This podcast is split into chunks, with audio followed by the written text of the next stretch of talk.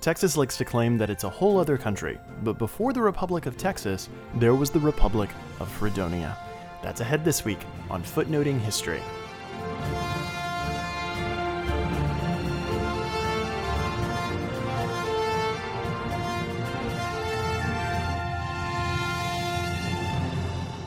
Hello, hello, hello, and welcome to Footnoting History. My name is Nathan. Uh, on today's episode of the podcast, I'd like to talk to you about a topic that's been in the news a lot lately American immigration and Mexico, but not in the way that you might think. I'm actually talking about immigration from America to Mexico. Our story begins in 1824. At that time, the area which is today East Texas was then part of the brand new Mexican state of Coahuila y Tejas. I say brand new because Mexico as a country had only just come into existence three years before, in 1821, following a long 11 year war of independence with Spain. But the young country was facing a severe set of problems, namely population and illegal immigration. Most parts of North Mexico were still extremely rural and underpopulated. Estimates actually place the population of Texas at under 3,000 in 1821.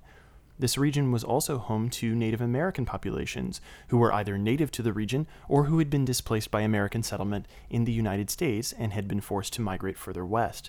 This was particularly true of one group of Cherokee, who were originally from the Carolinas and Georgia, but who had moved into Spanish Texas in 1819, a decade and a half before the infamous forced displacement known as the Trail of Tears, and settled north of the town of Nacogdoches, Texas. For years, however, the Spanish government had actively discouraged immigration from the United States into the Mexican territories, which led to the second problem illegal immigration. For years, Anglo Americans had been coming over the border from Louisiana into East Texas and squatting on land there. In some cases, the motivation for this illegal immigration had to do with debt, if a farm failed in the United States, a farmer could cross the border into Mexico and restart their life virtually scot free, as debt collectors could not cross into an area where they had no jurisdiction, and the chances of a debtor being extradited back into the United States were slim indeed. Because the Mexican army was still recovering from the War of Independence and could not field enough men to actively patrol the hundreds of miles of border between Mexico and the United States.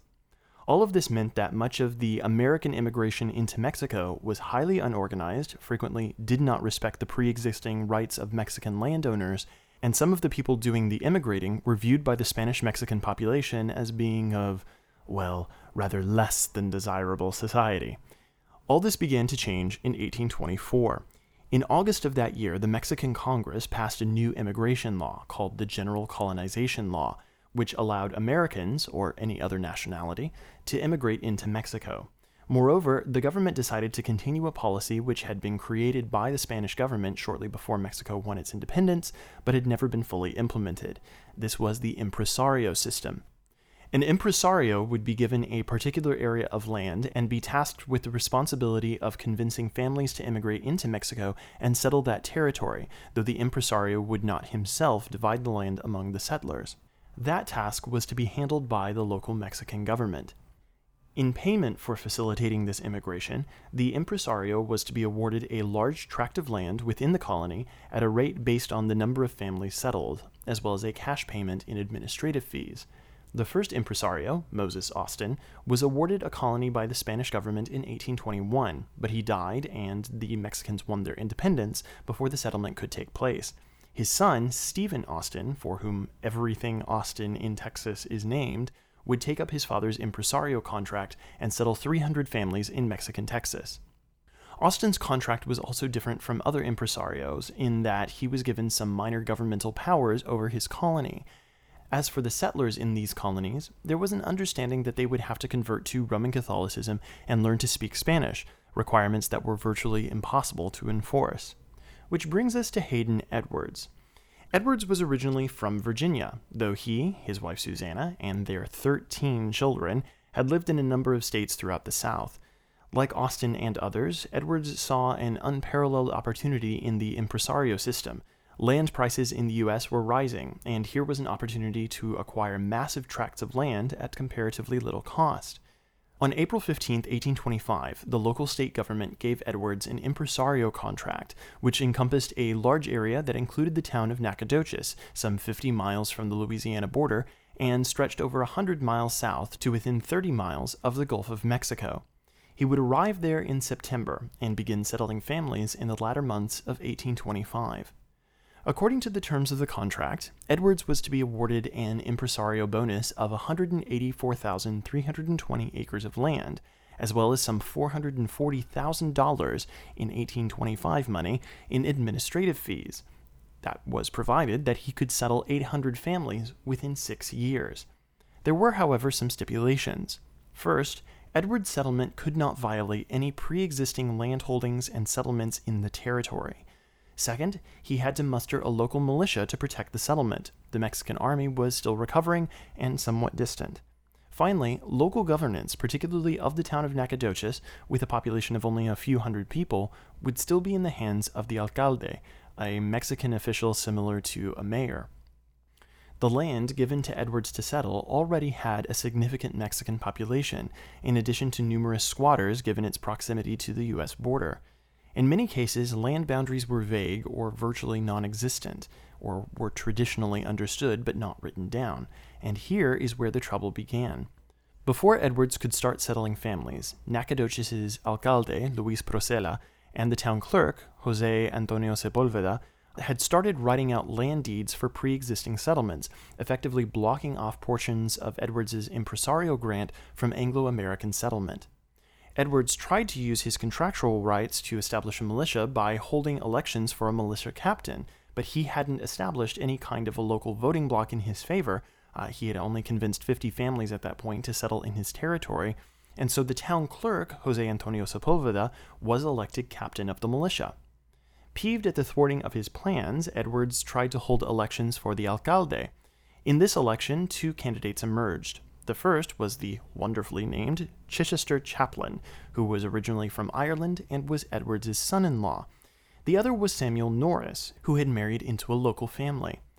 The election returns were disputed by both sides, because new Anglo Americans who were not Mexican citizens had voted when they had no right to, but Chaplin claimed victory and seized control of the town archives, effectively putting an end to the granting of land deeds to native Mexicans.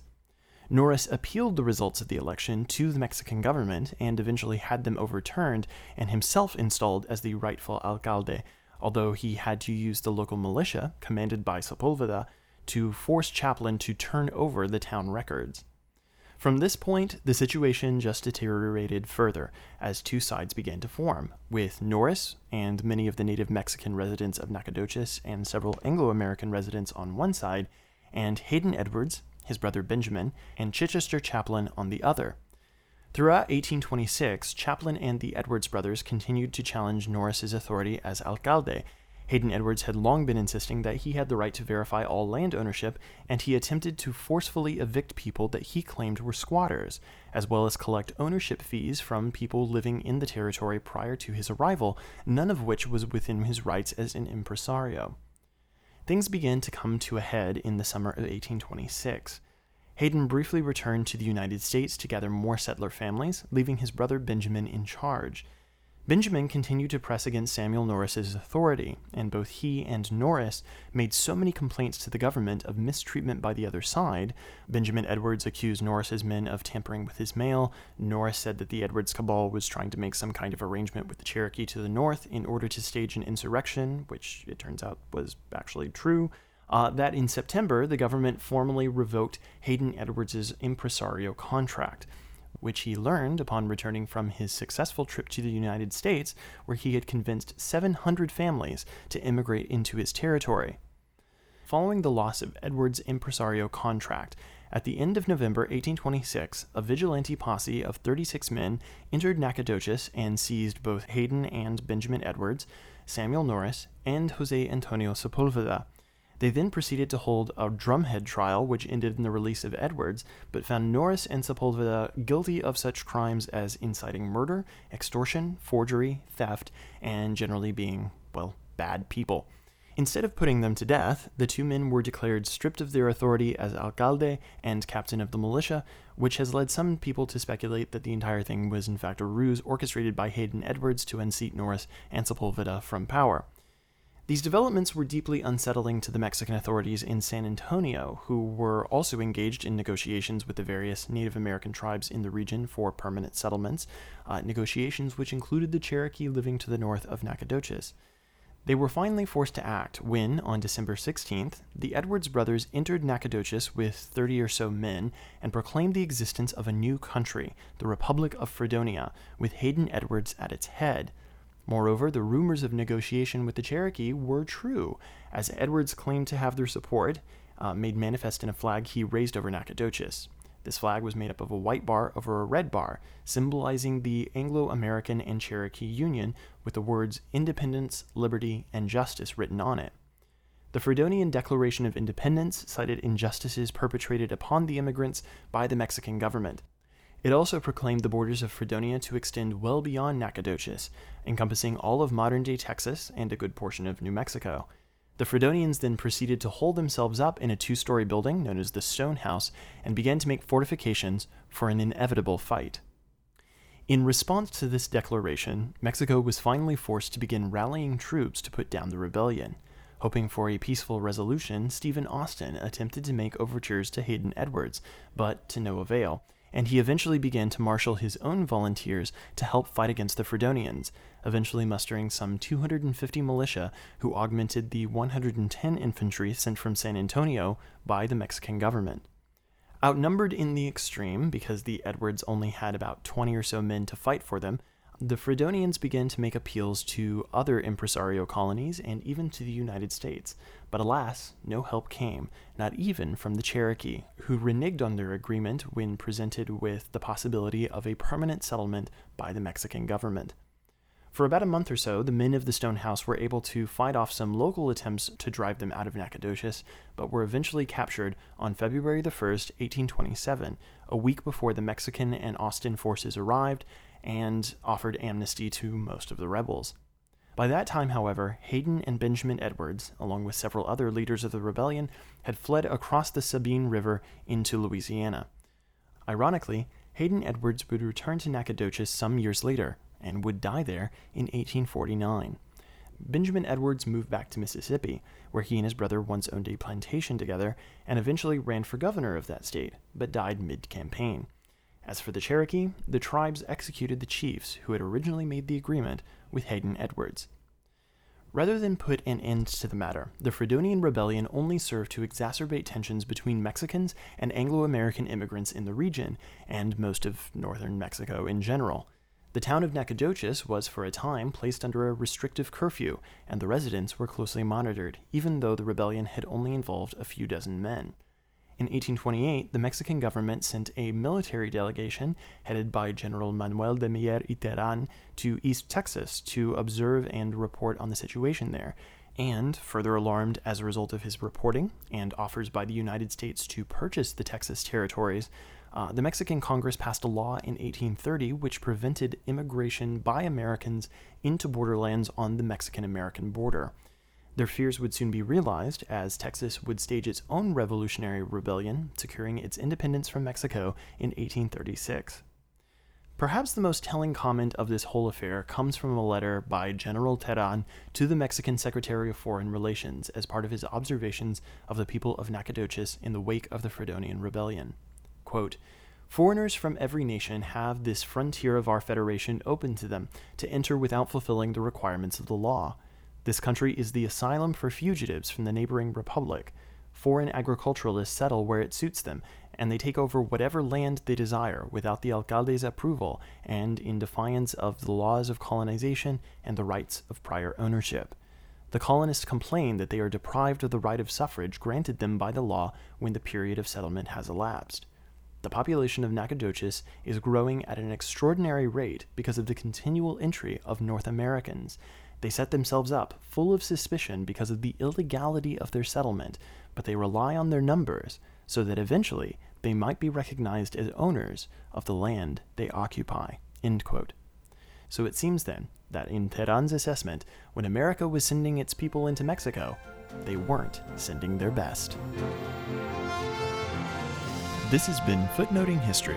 If you like the podcast, be sure to visit our website, footnotinghistory.com where you can find links to further reading suggestions related to this week's episode, as well as a calendar of upcoming podcasts.